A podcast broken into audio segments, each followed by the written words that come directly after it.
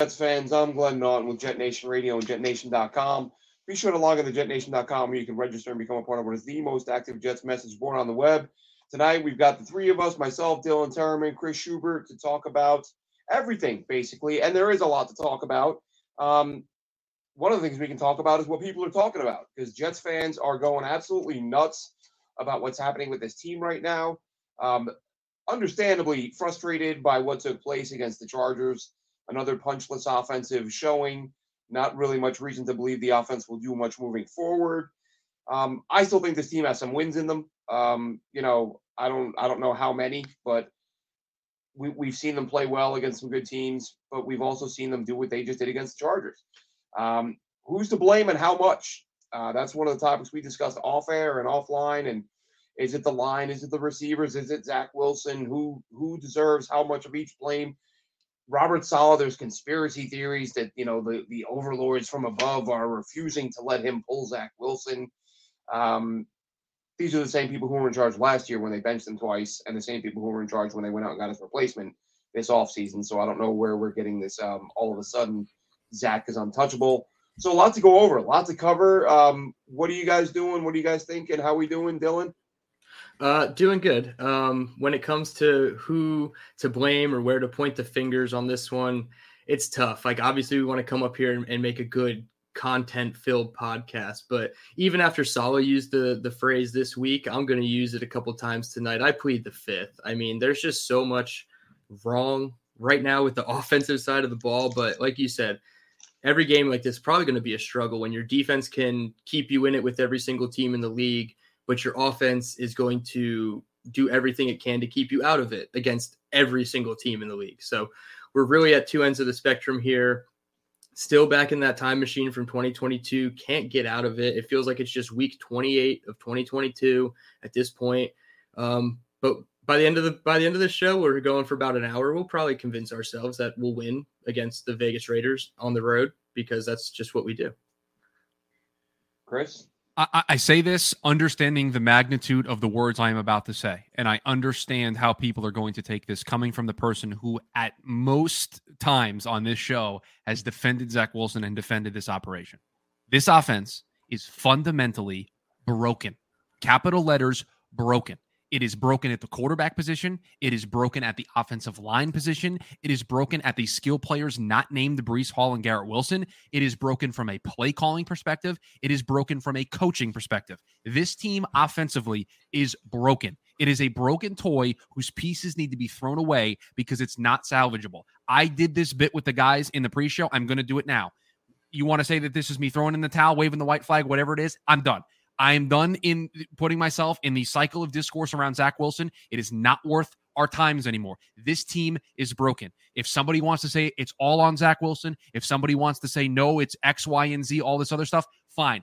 Everybody is correct here. This team, fundamentally on offense, is capital letters broken. And the question that I don't think the three of us are going to solve, and I don't know if the people on one in one Jets drive are going to be able to solve this, but the question they need to answer is can we fix this? And that's that's the the lingering question. And we're gonna find out. I don't know personally, you know, you say you've defended Zach. I've done it a fair bit myself, Chris. You know, we we talked about it. I can't remember if it was last week or the week before, but we did say at one point, hell, maybe even been three weeks. But you know, we said that this it could be the case that Zach Wilson has improved, but it's still not good enough and that's basically where we are. And even even where the areas where he's improved, I thought we saw a little bit of the. I don't want to say running from phantom pressure, maybe running earlier from pressure than he had to, but maybe that's what happens when you get pressured 26 times the previous week. And it's more of the same early in this game. Like, is that getting into his head and causing that? But but as you, there's collapses everywhere. I don't understand how anyone can put this offense at any one person or any one group's feet. Oh, it's the O line. Oh, it's the receivers. Oh, it's Zach. Everything is a mess and it's all falling apart. It, it all fell apart so quickly. You can't get anything going on any aspect of offense. You can't get the run game going. You can't get the passing game going. When you are passing well, but you're dropping the ball. When you're not dropping the ball, you're committing penalties. Every single, you know, everything that can go wrong does go wrong. whether it's a block in the back or a face mask, there's always something happening that when it looks like you're about to get a little momentum or get a you know get a drive going, sustain a drive, a fumble. How many fumbles did we see? So every single thing that, that could go wrong and beyond. So you really do. You feel like you're watching this team play, and it's like you're banging your head against the wall. And Zach Wilson is taking, you know, he's getting sacked what eight times, and some of those sacks, you know, we talked about it before we went live. You know, a few of those, I'm looking at them and I'm thinking, where was he going to go with that? Like nobody's open, nobody's getting separation.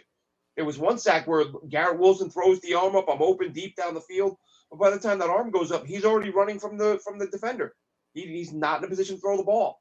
Um, and before, up until Garrett Wilson throws that arm up, I'm freeze framing it and pausing, and I'm like, nobody's open. No, where where is he supposed to throw this football? And there's a few like that. So it's just a, a litany. And like you said, so many things that go wrong at the same time that it's it's impossible to fault any. I mean, for some people, it's easy to fault any one person, but I don't see how people get there. And, and, and let's just let's compartmentalize this. I think correctly. And again, I, I'm not doing this discourse tonight. I'm not breaking down Zach Wilson's all twenty. I'm not doing it. I I, I told the guys in the pre-show. I, am done. I, I I have it here for a reason. I will not get into that anymore because there are much bigger problems with this team right now. But there are two separate conversations that, that can be had. Who's to blame for what happened on Monday night against the Chargers? And who is to blame for the inconsistencies all throughout the course of the season so far through eight games. And I think those are two different conversations. And I think we would weight things differently. Because if you ask me, I think a lot of what happened on Monday night falls at the feet of Zach, more so than it has in any other game this season the not feeling pressure correctly, the inability to get rid of the ball quickly, even if you just dirt it, right? The the scramble play early in the game where instead of taking off for a first down, he flips it to Michael Carter in one of the weirdest plays I've ever seen a quarterback make with the guy with his type of athleticism. Uh, the weird pitch play, all of the fumbles, like that stuff's on Zach, right? Zach just has to be better there, right? And I think the play calling wasn't very good. I think having Billy Turner, who was basically a traffic cone on Monday as your starting right tackle, didn't necessarily help things. But to me, I put Monday night may, mostly, I would say, I, I don't think it's greater than 50%. I'd probably be in the 35 to 45% camp of the blame goes to Zach Wilson. But when we look at everything that has gone on this season, and, and I've said this before, no two games are alike. The way they played on Monday night is not the way they played against Philadelphia. It is not the way they played against Denver. It's not the way they played in the second half against the Chiefs. So that's when you have to start to ask the question to yourself. And I, this is not a defensive Zach. If, if somebody wants to chime in in the, in the chat and say, make a change of quarterback, you're not going to hear me disagree with that. But when we look at this team beyond the quarterback, because I think everybody gets tunnel vision on Zach Wilson, I still have concerns about the first down play calling from Nathaniel Hackett. I have questions about what they're going to do at offensive line. And this is organizational malpractice that this is the offensive line that this team is running out there right now. And I don't want to hear injuries and I don't want to hear I don't want to hear any of it because you dealt with it in 2022 and what did you do about it? You drafted Will McDonald in the first round. You didn't spend any dollars on a backup quarterback in, in the offseason. I saw a great tweet. Do you know how much this team combined spent on Mecole Hardman, Randall Cobb, and Dalvin Cook this offseason, $14 million. Mike White's the backup quarterback for the next two seasons in Miami for $8 million total. What did Andy Dalton get paid in Carolina? This blame goes to everybody. This is Joe Douglas's mess. This is Robert Saleh's mess. This is Nathaniel Hackett's mess. This is Zach Wilson's mess. And you can't have things like Garrett Wilson fumbling the football. And I don't want to harp on, on Garrett, but you just can't have that. This team has to play perfect. Their margin of error is zero. You know how political polls come out and they say, oh, you know, the margin of error for the New York Jets, the margin of error is plus or minus zero outside of the offense. The defense has to play perfect. Special teams, you can't you can't outkick your coverage. You just can't do it. You cannot give Derius Davis. The game was over right there, boys. It was it was it was over in that moment because the Jets need those plays to go their way. They have to be the ones that get the special teams touchdowns. They can't do it. it it's impossible for them to win by having those mistakes. Allen Lazard, the penalties, the drops, brutal. You can't have the Jeremy Ruckert illegal motion. You, you, you can't have these things. And it's not to absolve Zach, but you you everybody knows, everybody's in agreement that you're dealing with a flawed quarterback. So if you're going to put a, a, flawed quarterback out there, you can't have all these other compounding mistakes. And so I, I, I sit here and I legitimately just I, I'm I'm done. I'm waving the white flag. This team is broken, and until they show me a sample size, whether it's Tim Boyle, uh, Nathaniel Hackett himself playing quarterback, Zach Wilson, or if they call Dylan up to go to the next game to play quarterback. Until I see a consistent enough sample size of everything working the offensive line, the play calling, the execution from whoever the quarterback is, the lack of mental mistakes. Until that happens, you cannot, with good confidence, say they're going to win a football game. Now, we shouldn't be surprised if they win a football game because the defense is outstanding. They find ways to be able to make enough plays at times when they turn the ball. Like they have a recipe, but the recipe is defense plays great, get multiple turnovers. Zach Wilson doesn't uh, turn the ball over, and you kick like 86 field goals and you win the football game. That's the recipe. Or Breece Hall or Garrett Wilson break a big play. That's it. That's the recipe for the New York Jets. Yeah, when uh when when the special teams shows a slight shred of being less than perfect at the least opportune time it's really unfortunate. And like you said, the game was over. 13 minutes and 15 seconds left in the first quarter, and they had already scored enough points to secure the victory that night. So it was really upsetting. And then you compound that with um, Sauce Gardner's comments saying that the defense needed to score more. Like, in what world do we live in where football players should have to say that as a defensive on the defensive side of the ball that they have to score more? So it's just really, really bad look for the offense. I I'm not going to push back on your blame if you want to blame Zach more. I feel like I was being a little bit conservative. But on Twitter, I said every group deserves 25% of the blame. Non players, and that goes to coaches, Joe Douglas, Woody Johnson, every single non player, the, the cafeteria workers, maybe they didn't feed the players right, whatever. Every single person not on the field is 25% to blame. Zach Wilson was 25% to blame. Offensive line was 25% to blame, and the playmakers. And the, the first thing I wrote, other than just flat out bad, was they needed to play, they have to play a perfect version of offense around Zach Wilson more often than not, or else things are not going to, to be good for them at the end of the game, and the scoreboard is going to reflect that if you have Garrett Wilson fumbling, you have Breece Breece Hall fumbling, still recovering the the fumble, but you have four total fumbles, three are lost, and the the turnovers translate immediately to points because you're putting your defense out there on a short field.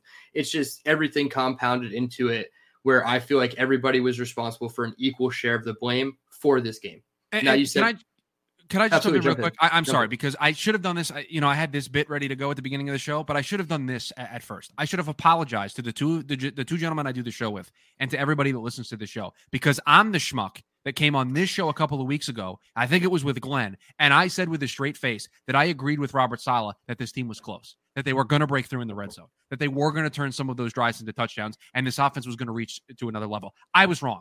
I, I apologize to you, the Jets fans, for giving you the hope that they were going to turn this around. Because whoever you want to put the blame on, they are so far, guys, they are so far away from what they were against Philadelphia. Think about that bar.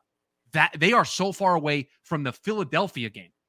The Chiefs game, that was that that game was played on the moon apparently because th- that offense I haven't seen since. We haven't seen anything close to that since that moment. So I apologize to everybody who who listened to me as somebody who considers themselves somewhat of an expert on football and thinks I know what I'm talking about. I apologize to you for saying out loud that I thought this team was close because they are so far away from what is just the mediocre bar that they set for themselves with the way they played against Philadelphia and Denver. They're not even in the same stratosphere as that. Not even close, guys. They're not even close to that. No. Well, the, the floor, things, the know, floor is lower than the basement. Yeah, it's it, look, it's it's gotten terrible, but you know, we agreed with that. And really to me there was every reason to think you know and my my thinking at the time was this team is getting into the red zone five six seven times. Like at some point like just just by accident you're going to break yeah. through and score a couple touchdowns. Right. But now even the red zone trips have come to an end. So they're regressing and that was supposed to be you know that was supposed to be the way they were playing against the better defenses so you thought, okay, well, you got some softer defenses coming up, so this is coming now. It's like they're they're they're a week or two away from a, a 34 point game, and they might not score 34 points this month. They scored so, eight touchdowns all season. It's, it's no, yeah. One of and them was gift wrap. explosive plays. Yeah. And the one was gift wrap. Philadelphia got out of the way and and, and just got, it yeah. said, "Here you go. Here's a, well, a was, VIP escort to the to the yeah. to the end zone." That was the stat that I saw was the three touchdowns that we did score were all on one play drives. Yep. You had that play where they let him score. You had Breece Hall against the Broncos. That was the first play of the drive on the outside zone run, and then the check down on the first play of the drive against the Giants. So they're literally reliant on explosives. There was a couple years ago where this uh, Rob Saleh made a poster that said eliminate explosives. And now it's like all they can do on obviously that was a defensive message. exactly. now they're they're they're so reliant on explosives that their offense can't function without it. And I I also wrote this in my notes, but it's the offense was built around Aaron Rodgers, and a lot of people still have to realize that. But that falls on coaching to not adjust on the fly because this offensive group cannot be the ones to elevate the quarterback. They need to be elevated. And that was the mindset going in was, oh, Rodgers is going to uh, elevate Garrett Wilson. Allen Lazard will come back and be just what he was. The UDFAs will get the most out of those guys too because of Aaron Rodgers. Now with Zach Wilson, he needs to be picked up. And this group is not in a position to actually pick him up, whether it's coaching, just execution, maybe their heart just isn't in it. But for some reason, it's just nothing is, is clicking. I, I do not want what, what comes out of my na- mouth next to sound as a, a a blame of Aaron Rodgers because I do not blame him for this because he cannot control the fact that four plays in, into his season he tears his Achilles, right? But the New York Jets made a deal with the devil when they traded for Aaron Rodgers and and set up this team the way that they did because it does not take a rocket scientist because the three people on the show said it before Aaron Rodgers was traded here why did this team hire Nathaniel Hackett as their offensive coordinator because the 2022 Broncos set records for how bad they were offensively and Nathaniel Hackett at no stop whatsoever was good outside of the two years in Green Bay in which he wasn't a play caller. And guess who his quarterback was? And the one year in Jacksonville where the defense dragged that team and Blake Bortles to an AFC title game. We all said it at the time. And, and guess who else was brought in here because of Aaron Rodgers? Allen Lazard and Randall Cobb. Randall Cobb can't can't get on the field. He's a healthy scratch because he was actively hurting the team, and Allen Lazard is currently hurting the team with his play. Billy Turner, the right tackle on Monday night, is another example of an Aaron Rodgers buddy. And again, I, I get it because if Aaron Rodgers is here, all of this is supposed to work in a very specific way, and it would probably look a lot different. But this is the problem because you was pushing hard for Dalvin Cook too. Don't forget, like you put hey, all your chips on, in the middle. Come join us. You put all your chips in the middle like this, and the one thing you didn't do, the one thing you didn't address, was what happened if Aaron Rodgers went down. And I feel it's either organizational malpractice that the question wasn't asked, or they asked it and they didn't answer it correctly. Because if they sat around in a room and they didn't discuss a 40 year old quarterback potentially getting hurt and missing some semblance of time, they they should be ashamed of themselves. Yeah, and, and I saw speculation, and like, of course, this is always going to be speculation when you bring up Woody Johnson and the role he has in it. And I don't know if it was somebody on the beat or somebody that's just doing Jets content, but they suggested that there's the potential that Woody didn't want to make his quarterback room so expensive with Rodgers, Zach still being on a, a, pretty expensive deal, and then you have a guy like Jacoby Brissett making eight million. To me, I don't care. You have to pay at the highest position of, of the sport of all sports, really. You have to pay to get what you need, and that's a win. And so if eight if eight million dollars meant Jacoby Brissett instead of maybe Dalvin Cook, like I would take That's that. I mean, they, have spent. I would take that now. on people for me to believe they wouldn't spend that money on a quarterback. And right. listen, I said it all off season. I, I look back just for a laugh. I went back on Twitter today and looked at some of the responses to my tweet when I said, "Yeah, well, those are probably this season, those are those are probably elite too. Those are elite. That's on par with Vinny.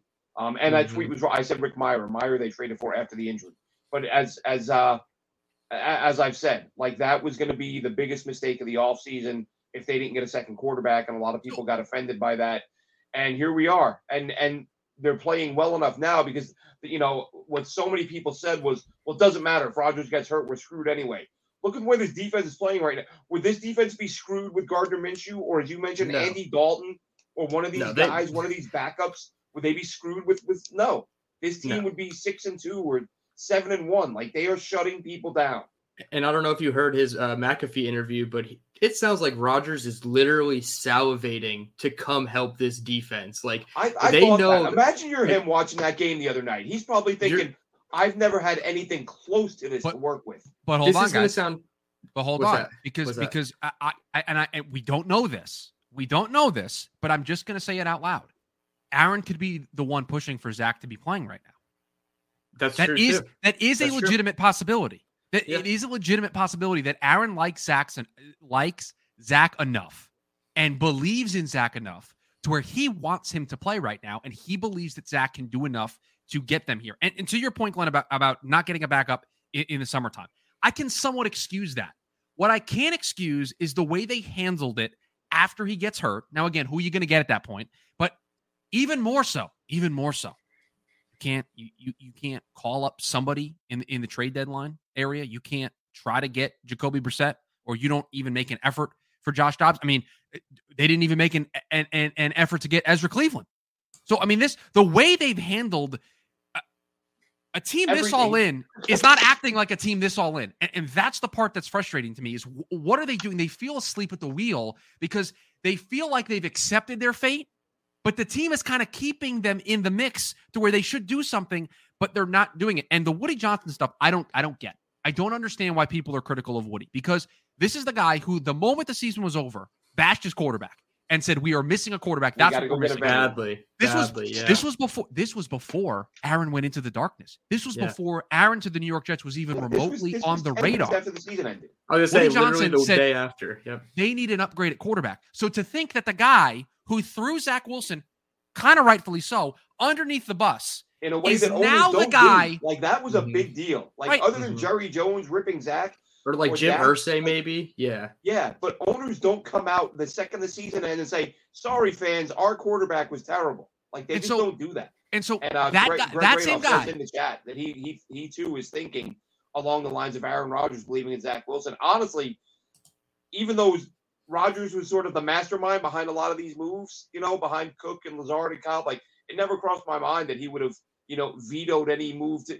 But really, again, how you know, even when Rodgers, I guess once they knew they had him or believed they had him, they were going to go by whatever he said at that point. And you know, as we all know, that was you know felt like years of Aaron Rodgers being a Jet without being a Jet. So maybe maybe going out and getting a quarterback was something they discussed with Aaron, and he said, "No, I don't want to do that." So that's it's an interesting thought, but hopefully the Jets are learning from these mistakes and being like, maybe Aaron's not a great personnel guy. Now, here's, yeah, right. here, here's another thing that I think is very important, right? Because let's say they did go out and get Jacoby Brissett, or they went out and traded for Josh Dobbs. Who, by the way, a great moment for Josh Dobbs. Fantastic. Uh, yeah, J- there's a, a there's a reason Josh Dobbs didn't stay in Arizona, right? Like he's he's not that good of a player, right? I mean, he had a great moment. He also turned the ball over three times in that football game, right? Like they kind of got away with some stuff in that game for for Minnesota. But let's say they did. Let's say they did do that. Is Nathaniel Hackett going to all of a sudden come up with a great game plan and great play design and, and run good plays? Is the offensive line going to all of a sudden not be turnstiles? Is Allen Lazard going to all of a sudden stop dropping the ball and committing bad penalties? Like, is all that stuff going to go with it? Because again, I agree with everybody. Zach is the major problem right now because if they got competent quarterback play, they could probably put up 24 points and win almost every game. But that is assuming that making that one change fixes everything else. And I'm not so sure that change does that. Now, still, if you feel, and this is the this is the scary part for everybody, and I said this in a tweet this week, this is the scary part because I think everybody in that building thinks Zach Wilson is the guy who gives them the best chance.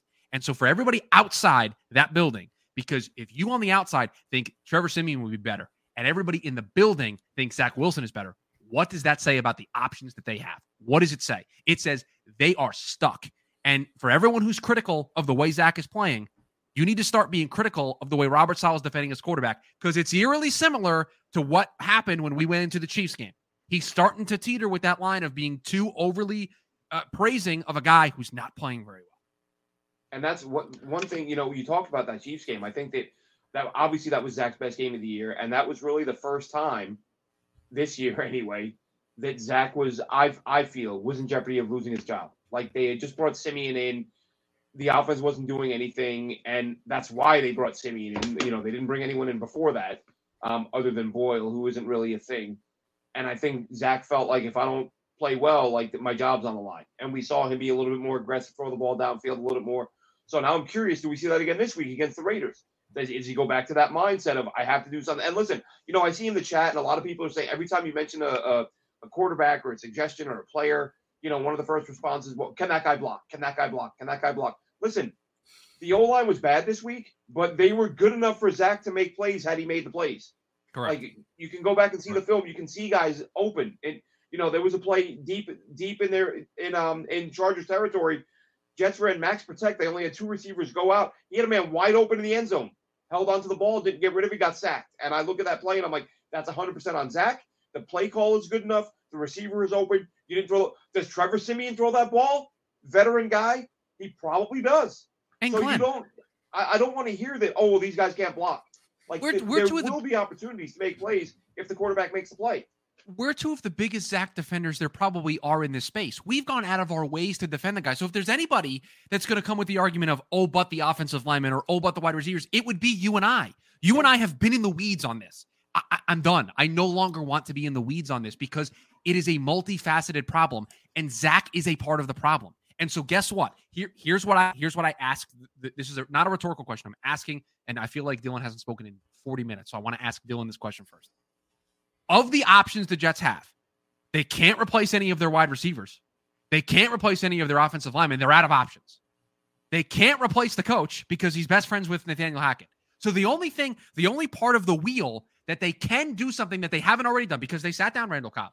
They've rotated a bunch of um, wide receivers in and out of the lineup. The one thing they haven't done is change the quarterback. So this is coming from a guy who defended Zach last week on the show. I, I'm I'm less than a week removed from doing this. Why would you not give it a shot? And the fact that they won't tells me one of two things. Either they truly believe that Zach is their best option, or it's not their decision. That's Yeah. it. Those are the two. Those are the two choices. Yeah, I, I don't think it is necessarily Robert Saleh's decision ultimately to just say, all right, Zach's not the guy. Because I think, given the amount of podium uh, interviews that he's done, he would have. I mean, the, the whole thing with the Michael Kay interview, like, he literally had no words to say and he had to plead the fifth. He And I- stumbled over his words. I- I believe I'm gonna to- he steal stumbled this. over him. Yeah, I believe I'm going to steal this from Buffalo Jet fan, but he said you only plead the fifth when you're going to incriminate yourself or somebody above you. And as somebody who's luckily never had to plead the fifth, you only do it in a situation where your back's against the wall and you can't say what you really want to say. And that's Saleh. Greg put it in the chat again. This head coach has never criticized the player from the podium. I wrote back right away in the chat, and he never will. He will not do it one time. He will bench a guy after and, and I said this in the stadium to uh, Jets Chaos. Shout out Jeremy. Um, are we going to watch another situation where it comes down to the game where the Jets would be mathematically eliminated from playoff contention for them to then pull the plug and say, all right, we got nothing left. Let's go see what Siemian or Boyle has. Obviously, we saw it with Mike White for a couple games last year, and it wasn't dire, dire situations, but then we saw it with Streveler against Jacksonville. And we're going to get to that point eventually this season where our back is against the wall. We have too many losses for the conference for or for the division, whichever we're fighting for at the time. And they're going to either have to make a change or just die on the sword that is Zach Wilson. So I hope that I hope that they make the change sooner rather than later. Well, I- I, don't. I think I, I know you want to jump in, Chris, but one thing I wanted to point out because I didn't I didn't want to leave this out tonight when we got to this part of the discussion. I think is really important is that last year, the first time Zach was benched, they announced his benching literally the day after Robert Saleh stood at the podium and said that benching Zach Wilson was the farthest thing from his mind. 'Cause I guarantee you, the play got better. This is the thing. Like it's it's it's surprising he's playing this week, but I think if they have a similar game to what they just had, I think that's it. Like Robert Saleh knows it's going to be a, a carbon copy of what happened last year, and he's going to have his defensive players looking at him saying, "Dude, what are we doing? Why why are we doing what we're doing? We should just start mailing it in because if if we got to pitch a shutout to win, that ain't going to happen." And his offensive guys, Garrett Wilson, you already heard him sounding off a little bit. We got to do better. We got to be better. Like these guys are going to go out there and say, or I should, well, these guys, Garrett Wilson's going to be the only guy saying, I'm getting open. I have an opportunity to make plays. And the defense is going to be saying, we're, we're almost, we're a top two or three defense, and we've lost two in a row to, to teams that we're better than. And at that point, I don't think Robert Saleh is going to have a choice. So while part of me, after listening to Robert Saleh the other day, thought, Jesus, he's going to roll with this guy for another five or six weeks. I thought back to last year and said, you know what? He said it was the farthest thing from his mind, and he benched him the, the next day. He said, yeah, that thing yesterday where I said farthest thing from my mind, I'm doing that today. Go ahead, Chris. I finally pinpointed it. I, I, couldn't figure out internally why this was all making me so angry. And I don't know why I just came to this realization because it's stare it's been staring me in the face the entire time. This organization just bleeping did this last year. This is ex- this is this is exactly what this team went through last year. And if you, I, I'll excuse last year. I'll excuse it. You didn't really want to uh, because Aaron Rodgers wasn't in the fold. You really didn't want to upset the, the balance of what you had going on here. You still kind of believed in Zach. You really only turned to Mike White when it was really dire. You got to show an ability to learn from a mistake because it was a mistake to do what they did last year. It was a mistake. And they're not learning from that mistake because they, because, and I think this is what has me frustrated. They have not, they have shown zero evidence, zero evidence that they are even entertaining the idea of going in a different direction. Rightly or wrongly, they're not even showing you a glimpse that they're entertaining a different idea. Because do you want to know how I know that's not the case, guys? They're letting Trevor Siemian sit on the practice squad to be begged, begged to get picked up by somebody else. They're baiting other teams. They're saying, go ahead, do it. Sign this guy off the practice squad. I dare you. Rams just signed Carson Wentz the other day. They could have very easily just signed Trevor Siemian. They're begging some team to do that. They're not even elevating him and having him on the active roster. They're not even giving you a, a glimpse, a, a, glimmer of hope that they're potentially making a change. And so the, the fact that this organization has not learned and put themselves in a better spot, and I don't want to hear that, oh, we, we, we, you know, we thought this was going to be great. I, I, I expected Aaron Rodgers to be the quarterback too, but you're going to allow, and I've been listening to a lot of local sports talk radio this week just to kind of wrap my head around how, because I don't live there anymore, how everybody feels. And Evan Roberts on WFAN brought up just one of the best points I've ever heard. I'm a Mets fan. The Mets wasted, wasted Jacob DeGrom. Wasted him. Multiple Cy Youngs. One of the best pitchers I've ever seen pitch in the sport. Wasted. They never won a championship. Just wasted it. The New York Jets are teetering. They're like this close to wasting a championship caliber defense because there's no guarantee they do it three years in a row. There's no guarantees that injuries don't hit the defense next year. There's no guarantee that guys don't request a trade in the offseason. They are teetering on this completely collapsing. And when it collapses, Sal's going to be out of a job. Douglas is going to be out of a job, and they're going to have to start from zero.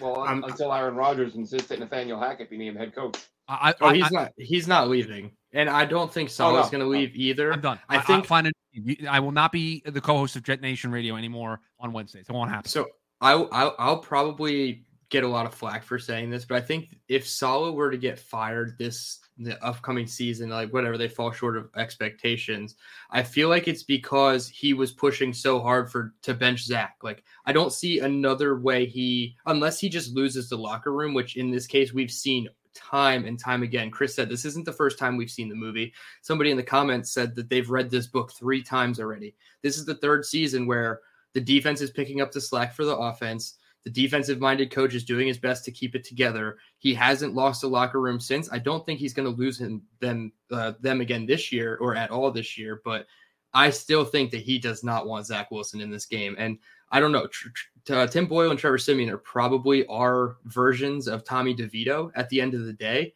But oh, to your point, a couple.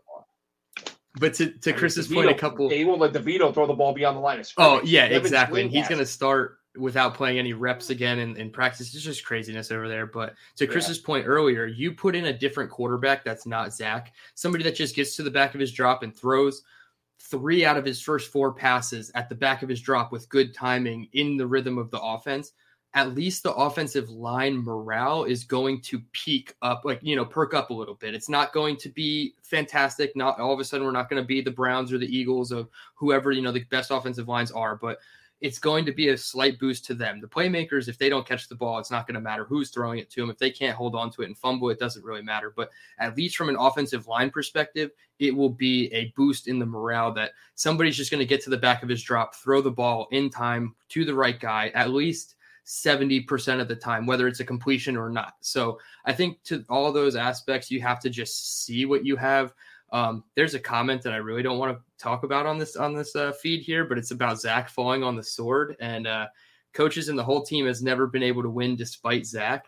Um, I b- beg you, please go back and watch 2022 film of like almost any game last season when they were winning, outside of maybe the Pittsburgh game early on that people still talk about.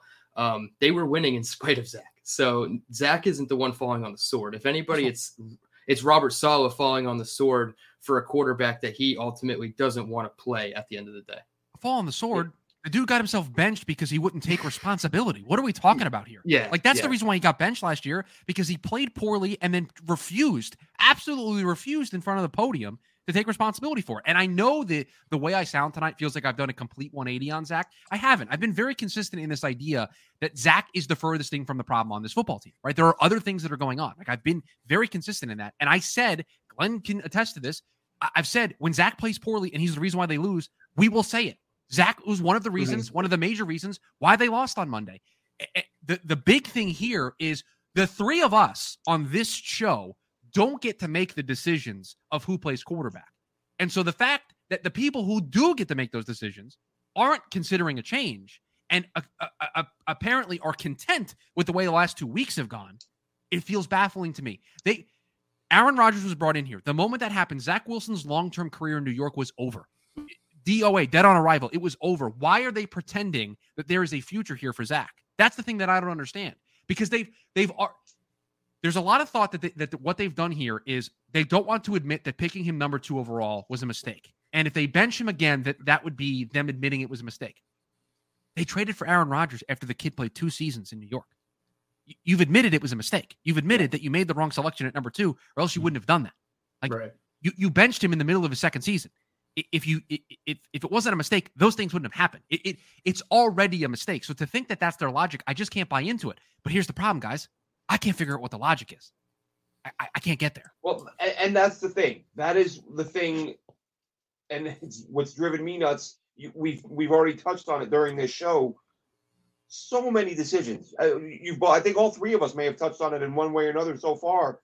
So many decisions they made going back from this offseason up till today.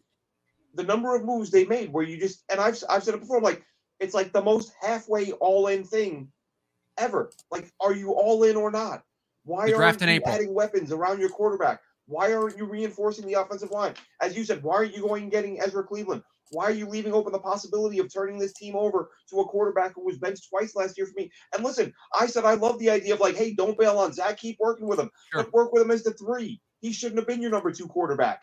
Like so many things, time and again, we saw them make all these moves or non-moves that said we're all in. We went and got Aaron Rodgers, but we're going to draft a, an edge instead of a receiver or instead of a lineman. It should have been a receiver. And I, I get sick to my stomach when I think back to when Robert Saleh was asked, "Are you guys going to pursue DeAndre Hopkins?" No, we, our room's good. We like our room. Our room Even with good. Corey Davis, you needed DeAndre Hopkins, and you didn't go out and get him, and you don't have a guy who can get open right now. You, you yeah, again, the, the blind, not going after. It's just so many. Like they did so much they went so crazy and did so much to get Aaron Rodgers. It just the mentality seems to have been if we get Aaron Rodgers, it'll fix everything else. Exactly. That was, that was the thought. receivers are. We don't have to yep. worry about who's blocking. We can. Uh, who does Aaron want? Go get him. He'll make it work. We yep. Randall Cobb, Dalvin Cook, great. Aaron knows what he's doing. So it's not technically, it's really not an all in approach when you look at it from that perspective because they really just went big on one piece to help be like the most big, like the biggest band aid in the world. But when you hear as a fan that this team is all in and then something tra- like tragic like that happens and you lose that one player, you would almost hope that the team would be, to use a, another poker term, pot committed and keep going all in and try to salvage as much as they can from this season, whether it's quarterback, playmaker, offensive line, it really doesn't matter. Insert name here. That person is probably better than what we have trotting out there now, but you can't really excuse the fact that I'm gonna I'm gonna share this graph here. Love it. Love a good love a good graph. Don't courtesy of the of the guys at RBSDM. Oh, oh it's so when hurtful. you have this quarterback play with Zach Wilson isolated all the way at the bottom, lower than the Kenny Pickett's and Mac Jones and Daniel Jones and Bryce Youngs of the world. Look at where Russell Wilson is on this chart. It's so boys. bad. It's it's so bad. You can't you can't excuse this anymore. So to say that uh, people are failing Zach, that could be true but Zach is failing this team way more than anybody is failing Zach, in my opinion. And everything goes to show it. The film shows it, the analytics show it, just the box score stats alone show it. I don't care that he hasn't thrown an inter or has one interception in six games. He also has four of the most like costly turnovers in a fumble that we've seen in two out of the last three games. Oh, you can't Daniel have, Jones to shame. He's he's giving Daniel have, Jones a run for his money in terms of being you able to fumble two, the worst spots ever Exactly. You can't have touchdowns. two two lost fumbles that immediately result in touchdowns or a field goal. Obviously, in the Giants game because the defense did what they could, but in, in every circumstance like that, the defense is never gonna like come out victorious. You're gonna surrender points, and that's all on Zach. So I, I don't know. I, I can't say like Chris said, it's it's a majority of his fault, but obviously everybody else is to blame. You could look at the roster, every offensive player, and at one point this season, they've probably screwed up. But you can't deny that Zach is screwing up the most in the most costly positions at the most costly position. So uh, I'm tired of you know defending it. He, he he just he's not it. And you, I give him one more chance to answer the question at the bottom of the screen. How much longer can the Jets stick with him? I give him one more game, which unfortunately means he's going to probably throw for two touchdowns, 275 yards, scramble for 45 yards, like he hasn't been doing in the last couple weeks. We wrote down a whole list of things that this offense could do to fix itself last week shotgun running, sixth offensive lineman or use Rucker, more tempo, 12 and 13 personnel, changing the launch points. They didn't change the launch point for this kid one damn time last week. And it was it was awful. He was a fucking I'm sorry. He was a statue against two of the most talented edge rushers they faced. They faced game records every single week this this season, whether it's even like a Matt Judon or now it's it's it's going to be Maxx Crosby. Maxx Crosby is goddamn defensive player of the year.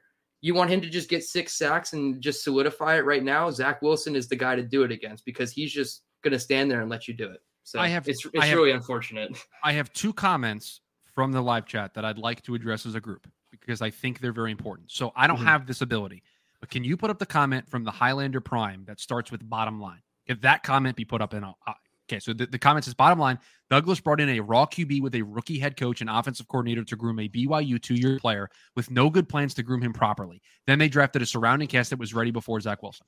Highlander Prime, you are 100% correct in everything you said in that message. You are uh, 100% correct that that, that is what has led to the, the, the Jets being in the situation. That has nothing to do with what the Jets are doing right now in, in terms to fix their current situation. What they have to That's- do to fix it. and that's the problem. Exactly. Because I agree with you, Highlander Prime, but we don't get to live in that world anymore. We live in a world where the New York Jets have a have a championship caliber defense and they've gone all in, and they're choosing to not go all in. My second comment that I'd like, can you put up the last comment from Greg? Because I think this is a very valid question that I have a very easy answer to. Let's play this out. They start Trevor Siemian. He's awful. Let's say it's week 10. What do they do? Go back to Zach Wilson. No, the season is over at that point. That's what they do. They, they fold up shop and it's over because they can honestly step to the podium and say, We tried everything. We tried everything at our disposal. We tried everything.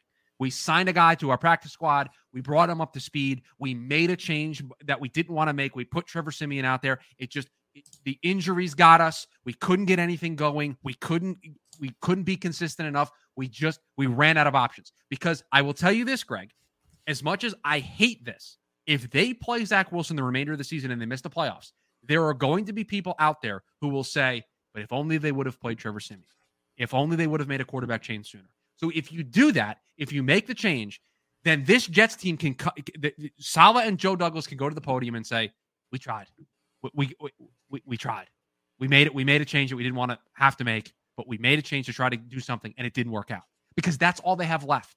That's the the only card they play, and maybe that's why they don't want to do it because it's the it's the only thing they've got left. Because the moment they do it, it's either sink or swim with Trevor Siemian. Because I don't think it's Tim Boyle. That's just personally. not, and, and it, but th- this is the thing. And like I said, you know, I, I did the article on it the other day. You mentioned it earlier, Chris. The fact, it's almost funny. Okay, how how crazy is this? I'm a Jets fan, and there's a part of me going, I hope someone poaches Trevor Siemian. Like, how Oh, stupid are you right now? just To just have to, just in the to practice squad. just I to make them look dumb. Trevor Siemian, and you have to go to Tim Boyle at some point. Tim Boyle, who threw one touchdown in his college career, and has what three as a pro to eight interceptions. You're going to turn the season over to that guy because for whatever godforsaken reason, is it, it- you don't want to use the roster spot because God forbid we we displace Randall Cobb or or Dalvin Cook. We can't we can't give that roster spot to Trevor Siemian. Someone's going to poach Trevor Siemian, and then Zach Wilson's going to either a get hurt or b they're going to have to go away from him if he lays another reg against the Raiders, and uh and and they're going to look even like as bad as they look right now. They're going to look like geniuses compared to what they would look like in, in that situation. And speaking of looking bad and and and and being dumb, let's switch gears and talk about the most hilariously um, pompous storyline. I don't even want to call it a storyline. I saw it a few days ago. Actually, late last week, someone said it on the forums at Jet Nation. And I love the forums at Jet Nation. I've been on there for like since its inception 16, 17, however long it's been there. Um, a lot of great people, a lot of great fans. But, you know, you get a few thousand fans together and people are going to say dumb stuff. But I saw someone say it last week and I just rolled my eyes and I said, I'm not even going to take part in this conversation because you do get crazy stuff on there. Um, but now it's it's popping up. I've seen a couple people tweet it. I've seen a couple people tweet about the tweets about it, and um, this new conversation. The Jets fan, uh, Jason from Over the Cap, touched on it earlier in a tweet. Quinnen Williams is a problem. Get Quinnen a life. Williams, Quinnen Williams, Get Quinnen a Wilkerson life. was what somebody called it in the uh, the Jet Nation forums. Quinnen Wilkerson, uh, this guy, he pulled a mo. we we fell for it, and this guy stinks. Okay. I don't. It's like people stay up and they're like, "Man, what's the worst take I've ever heard, and how can I top it?" it, it- for eh, listen, I l- love the forums. Okay, I love the people over there. I, I, I, all the disclaimers that Glenn just put on there. I, I, you know, I'll put on there as well. If you think that Quinnen Williams deserves any level of criticism, eh, I'm talking 0.01 percent. You want to put any level of criticism on Quinnen Williams? You you're allowed. You can tweet. You can write on the message board. You can uh, DM me on Twitter, Instagram, uh, whatever. You can say whatever you'd like about the New York Jets. I no longer value anything you say. Your opinion means absolutely nothing to me. If you think that Quinnen Williams deserves any level of criticism about anything he's doing on the football field, zero, none. Get out of here. Get a life. Pick a new hobby. Go watch the Winnipeg Jets because you'd have a better you'd have a better chance of understanding the Winnipeg Jets than you would the New York Jets defense. That's my suggestion to you. Go watch hockey. I, I want to see I'm- Insanity. anybody. I, I put up. I'm trying to find it right now. I went on the forums, and I, I went and looked up basically um some some of the uh, some of the stats. Some of it on ESPN, some of it PFF. So here's where Quinnen Williams is right now. Um, who, who is a problem, and he's Quinnen Wilkerson, and he's uh, he's he's quit and given up because he got paid. Seventh in the NFL among all defensive tackles in pass rush win rate. Right, but he's getting paid like a top five player, so he sucks. one of only four of all the defensive tackles in the NFL, one of only four who is being double teamed 70% or more of the time. Yeah, but it's not eighty percent, Glenn. So Fifth in the NFL, five, but not top three, so he sucks. yeah, it sucks. Yeah. Um, among defensive tackles with 31 quarterback pressures. yeah, but he doesn't have forty, so I mean, He's tied for 10th, so not top nine, so that's yeah, so yeah, Among defensive tackles with six quarterback hits. So he doesn't have ten. in- in 2022, he averaged 3.4 tackles a game. This year, he's averaging 3.5. Now, the drop off, no one denies the quarterback hits, the pressures have dropped. That's and it's people get caught up in the fantasy stats. I I've mean, Glenn, he's only got half a sack football- though, so he's the worst player ever that the Jets have ever given money to ever. Brains. Pro Mhm. Football Focus overall grade Quinnen Williams for 19 or for uh, for 2022 was 90.1. So I think this is where we see the drop off, Chris, this, and uh, and Dylan. This is where things start. To Oh, this is this is where they I have a point. This is where they Uh, have a point. yeah, uh, this Okay. so last year his PFF grade 90.1. Yeah. This year 90.0. Ah, there it is. You know what? So- I, I can you, Dylan? Can you put me back on, the- on the take the big time screen? to say sorry to Yeah, those, I- these four please. people who have done their I- homework? My sincerest apologies. sho- You shown the light on the Right. problem that is Quinnen Williams. I, I apologize to everybody out there. You clearly have shown because his PFF grade is 0.1 lower. Quinnen Williams, uh, a, a bust, worst contract the Jets have ever given out. I sincerely apologize for what for the rant I gave out earlier because clearly, clearly, you you guys know more football than I do. Uh, Quinnen Williams clearly a problem for the New York Jets. It's unbelievable. It really, It's- it's- it's- it's absolute insanity. Not, so one person said to me, or said on the forums and replied in response to people like me, Quinnen Williams has not disrupted one play this season. These people watch football.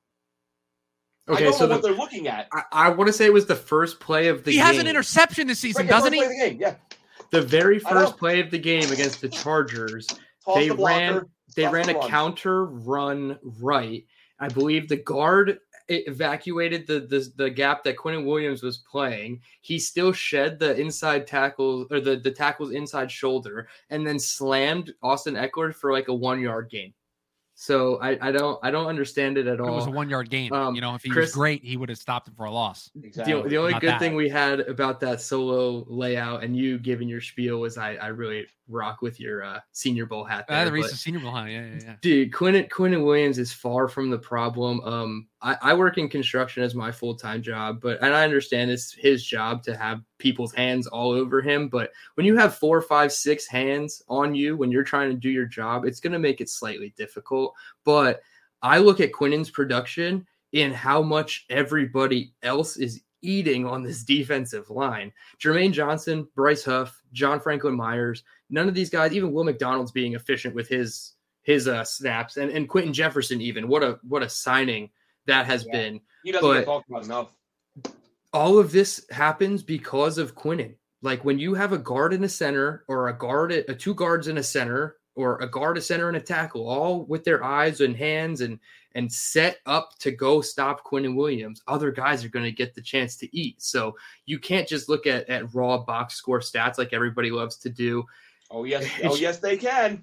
And they It- yeah, it's it's amazing how like with some players it's you can use the box score. With some players you can only use the film, and, and with some players you can only use the analytics. And I get it, you're all just trying to, to fit the narrative, but Quinn Williams is far from the issue. Um, nobody on the defense is the issue. If there is an issue on the defense, it's probably Tony Adams, and that's still like a negligible error, like like hole. It's not even a hole. He he's a Like, I- good player. He just has his moments, but that's it. That's the only Who- player on defense. Who who woke like I just I help me help me I'm so, I'm just so lost here. Somebody woke up and and and the thought popped into their brain that you know what all these problems the Jets have the, the, they've scored like they scored like 14 points a game offensively. They, they've scored eight touchdowns offensively, and one of them was gift wrapped to them. They have one of the worst quarterbacks in the league right now. They potentially have one of the worst play callers in the league. They have this great defense, and, and they're absolutely going uh, to. You know what? I'm going to tweet about Quinnen Williams and his half a sack, or is killing the New York Jets. That's they're it's brutal. All the things you could complain about. There's a laundry list. That's the thing you choose. That's that's the thing. That's the choice you make. You wake I up. just- Well, that's listen, the decision you make. Really the guy who's getting a free pass at all of this, who you know gets all this love, and really he clearly sucks, and no one's talking about it. Why doesn't Sauce Gardner have an interception? It's, you know what? It's a great point. Worst corner in the league, Sauce Gardner. I mean, you got Breece Hall or, or Bryce Hall has an interception, That's right? true. And a fumble And a return for a touchdown. recovery. Right? Jordan Whitehead's got three Why isn't he picks. starting? Yeah. Jordan Whitehead's Yeah. got three picks. Sauce, where you at? Yeah, I think we need Brandon to. I think we really need No. to reevaluate the whole defensive uh, starters. You, you know what? Uh, you know what, Dylan? Uh, you know what I'd like you to do? Our our roster rankings. William Williams no longer a franchise player. He's got to go down. Yeah, take I, I- I was going to say, do we put him in, in yellow in the questions I, bucket? he- I've got questions now. He's in the yellow bucket. I've got questions. I don't know who this comment is about. Um, Major Magix says hands of stone. Um, I know you're not talking about Quinnen Williams because that man's hands were sticky on his interception. interception That was this year. insane how he. And, and we I'm talked about about it. I think it was against it his was the, zero interceptions. yeah, it was against the Giants in the in the the uh, overtime period. Quinnen Williams read that screen and almost had a pick six, Pick but six. Quincy jumped in front of him. Yeah. So like I don't know, man. Like what does this guy have to do? I, I get it. it. You want 25 sacks from the guy, that's fine. But when the team ends with like top three sacks and top two pressures on the season in the NFL, people aren't going to be like, oh, oh, well, Quinnen, Quinnen didn't do his job there. You know, like I just don't get how that's the one, the one thing. Why are you saying anything about the defense? Like why? Just- Exactly. Just don't. Just just We- just b- be quiet, please. We barely Please. have to talk about them up here because they do their damn job. Like, Right. you want you you don't get stressed watching the defense anymore. On third down, you know somebody's going to get home and create a pressure, maybe not exactly a sack. And when the ball goes up on a deep pass out of the screen and you can't see the receiver on the other end. Like nobody's scared confidence you have. anymore. You Like, know it's going to be an Complete incomplete pass. pass. Like, Yeah, like or it's going to be a turnover and you start going, "Oh yeah, you, you like when they the start throwing deep now." Like it's amazing the turnaround of this defense, but we still have people that that can't come out of it. Like they're in a darkness retreat where it's still the defense's fault. Yeah, it's I, I don't know how anyone. Oh, he said that, I- Sauce I has thought- hands of stone. I thought, Yeah, I cannot. I, I thought I cannot let that go. Um, it it's just it's unbelievable. I mean, just like I said, I did I now I can't even remember if I said it while we were recording or before we were recording. But um, just talking about how people's brains are broken. That someone someone tweeted to me earlier that the punt return for touchdown was Zach Wilson's fault because Zach Wilson threw an incomplete pass on the previous drive, forcing the Jets to punt. So that was his fault. I mean, gee, oh, there's a lot of that might be the biggest stretch I've ever seen. Like Yeah. for, I mean, why not blame it on whoever called the coin toss? Because that determined who got the ball first. And then, I mean, if we're going to go back that far to blame somebody, you got to be kidding me. But big question this week against the Raiders. Um, who started on the offensive line, guys? I'll, I'll take this one first. Give Chris give Chris a minute. I think it's kind of easy if it's me and I know like if I if these guys are all healthy, I think it's fairly easy for me. And I I don't want people to get stuck on the alignment that I put them in. It's more just the five um because you could swap the tackles. But I think if Brown is is healthy, you're going to see Brown, Tomlinson, Tippmann, Mitchell, Becton. That's what I think it would be. It'd be your sixth offensive line starting combination in nine games no matter what, because Billy Turner broke his hand, you're probably going to have a, a different offensive line combination regardless. And even still, you probably don't like, you're not too upset that he broke his hand and can't play because he let up nine pressures and two sacks or something like that. It was sacks. it was absolutely abysmal. The, the first one where the, the first fumble for Zach is not on him, but it was all on Billy Turner. So I, I think that it's going to be Brown or Becton, Tomlinson, Tippmann, Mitchell at right guard, and then Brown or Becton at tackle. And I don't know if I'm having a brain fart. Did Saleh mention Brown today? I don't recall. He Connor Hughes said he did not sound incredibly optimistic about Lovely. him, but said Yeah. that No, he there's a chance. Is what you're saying. but that's it literally could mean anything in the world Sure. at this point if you just if you actually take him at face value for the injuries you will look like a fool every single week Well, he said he said with Billy Turner's hand, they're very concerned. So I, they might have to amputate Billy Turner's hand because if you take Saleh, Yeah. uh, he's always it's always worse than what Saleh says. i Uh, hate when I- he I- says concerning Just- Right, because then you just know it's bad. Um, so I, I agree with Dylan. I, I think the one thing I will say, if Duane can't go, uh, I think you're just going to kick Max out to right tackle, which Mhm. I feel for the kid because I've just asked him to do so much over his first two years of his career when he was not anticipated to be drawing into the starting lineup. And then I, I guess, I mean, what are they going to do inside? Are, going to have to. Play. Newman's going to play guard. Or are they going to put Newman at center and kick Tippmann out the guard? newman at guard i think Okay. Tim, Tippmann fared well enough at center where Okay, so then you want yeah, the I- responsibility on him I, I, I agree. I'm just and- saying, like the the right guard and- spot's a bit of a problem if Duane Brown can't go. and that's what i thought they would have done last week if say billy turner was like really struggling and they pulled him mid-game i felt like they would have kicked mitchell out to tackle again Sure. and then Yeah. brought in Newman on the guard instead of trying to put in because their swing tackle that game with with the inactive of Dennis Kelly, their swing tackle was Carter Warren as their third offensive tackle, and I really don't think they want to play that game. I, I understand we're all really excited for him. I don't think the Jets want to play that game yet. So I think they would have interior changed the interior and kicked Mitchell out if, if something happened last week. Yeah, I Maybe- think as long as Tippmann is healthy, he, he's going to play center over. He, he should. Well, well, hold on, guys, because we got to talk about the major trade deadline acquisition via signing him to the practice squad. Maybe Rodger Saffold is ready to go. Well, that that's I was going to bring that up because again, Robert Saleh, all he does is lie about injuries or about players and, and their status. Um, and he said today that Saffold isn't quite in football shape yet. So I'm thinking, sounds like he's starting. Yeah, Oh my he's gonna be out there, gosh. starting right guard. Perfect. Yeah, right. so- Barely passed his physical. He's ready. Suit him up. Exactly, exactly. We're, we're helping him unpack his bags right now, and he's starting at right guard. I honestly, I could see it. We we've talked about this. It, Rogers Robert Saleh will often, you know, downplay or ignore, or however you want to put it, a, a guy's status, and just to not let people know anything. So I could see Saffold being a guy who, um, as a as a veteran guy who might start, and it, it wouldn't surprise me one bit. But just the fact that we're having to do this, you know, week nine. But but this is this goes to another thing that Robert Saleh said though that kind of bothered me. Um, was was the comment about how important it is to build continuity on the offensive line. This from a, a coach who wouldn't play his starters during the preseason, and I'm watching that thinking, shouldn't you be doing something to build some continuity here? Like I'm not Mhm. saying play them 70% of the snaps, but a few series, and he's like, no, no, nobody's playing, nobody's playing, nobody's playing. And then the season starts, and I get this is a different group because they're all injured, but just the the the the, the philosophy. Like if philosophically you think a group needs time to build chemistry, why are you not playing them in the preseason? And I asked that in the preseason, and again, that you know preseason was Kool Aid time. That was don't you dare question anything anyone is doing. And people like, oh, why are you looking for something to complain about? This everything is so great right now. Why are you complaining about how they're playing their players? And I'm like, because they might want some chemistry. Like, I, and now Saleh Right. today, oh, you got to build, yeah, but you got to build continuity with that unit. Well, you know, you didn't do that, and uh, but now it's a thing. So I'm a little confused by that. Drum says, "Sup, Jet Nation. Not easy to listen to Jets content this week. Can't imagine creating it, but I appreciate it." Listen, I said earlier, I've logged off Twitter a few times, man. Like, When I see people blaming Zach Wilson for punt return touchdowns and and saying Quinnen Quinnen Williams was part of the problem, it's like, geez, man, I got these people are clearly not taking a step back because they're out of their minds. I'm going to take a step back, and I have. I've logged off a few times. Um, fellas, we're we're we're coming up against time here. I know we have some other obligations, some things we got to get taken care of. Um, anything else you want to add before we roll out of here? Well, I mean, Just- we, we got to predict the game on Sunday. Yeah, I was gonna say. Just I- we- predictions we feel like we just did a, a, a moratorium of the team just like being done, and like we we've got more games to play. Like they have a game in like five days. Yeah, they came up quick for sure. Um, I'll start off with the prediction. I'm not anticipating anything. I have zero expectations for this team. Obviously, the defense I know is going to show up against a rookie quarterback.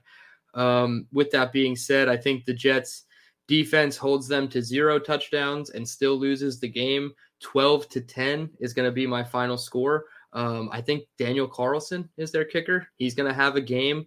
He's they're to they're to get four field goals and they're and they're to mop up against the Jets in uh, in Las Vegas. So 12 to 10, Jets fall to 4 and 5 and we actually sit here next week and really consider making very big changes moving forward for the rest of the season. I got it 17-9 Raiders. Um, I just don't. I do not see this team doing anything offensively um, i- until they prove otherwise. Because we've now everyone could talk about the second half against the Chiefs, how they played against Philadelphia, at least being able to move the ball. They were able to move the ball against Denver, and they got big touchdowns. The last two weeks, they have had an inability to move the ball uh, up and down the field. Whether it's the rain, the turnovers, they just they've lost whatever they found there for three weeks in which they were at least competent. Um, and until they show they've gotten that mojo back, I think it's going to be really hard for them to find success. So they're going to continue to get close. Greg Zuerlein's going to continue to make field goals, but I just think they're going to set up the Raiders with short field, maybe once or twice. Uh, and so I have it 17 9 Raiders. And, and then I think when we get together next week on Wednesday, we are discussing what the what the Jets do from there because I think at four and five with losses on Monday night and Sunday night football, I think we can uh, we can we can pack this thing up here. Uh, before Glenn hops in, uh, 0 for 8, last three games in the red zone. So take that for what you will. Terrible. I think the Jets take another over in the red zone. I think the defense comes out, plays angry. I think the fact that they're facing a rookie quarterback gives them the edge. Jets win this one 5 3. Let's go. Keep the safety Quinn streak Williams with a alive. two run double. You two run double. Dude, if we get another 5-3, safety, I win. mean, I mean, I The over under is nine, and I'm taking the under. It's in the cards, man. It's in the cards. One of these games it's gonna be that ugly, and gonna I think people are nothing. I want to see two nothing game. I want to see. that's going to 2-0 be the eye opener. It, it might take that for people to actually understand what we, what exactly we are dealing with from an offensive standpoint. Now I got to go look up and see if that's ever happened. If an NFL team has ever won a game. Yeah, uh, what's it called? safety over score. Scorigami. It's got to be scorigami, right? That would be fantastic. All right, fellas. Thanks so much. Thanks everyone for tuning in. Thank you to those of you in the chat taking part. Um, drums, glad to see you here. Greg Rainoff, good friend of the show. We got to have you on again sometime. Highlander Prime had a lot to say. We appreciate you. Appreciate you all, you guys. Thank you so much. We'll be back. I'll be doing a post game talking about the five three victory on uh as soon as the game wraps up. That'll do it for us, Jets fans. Have a good one. All right, five three is going to be the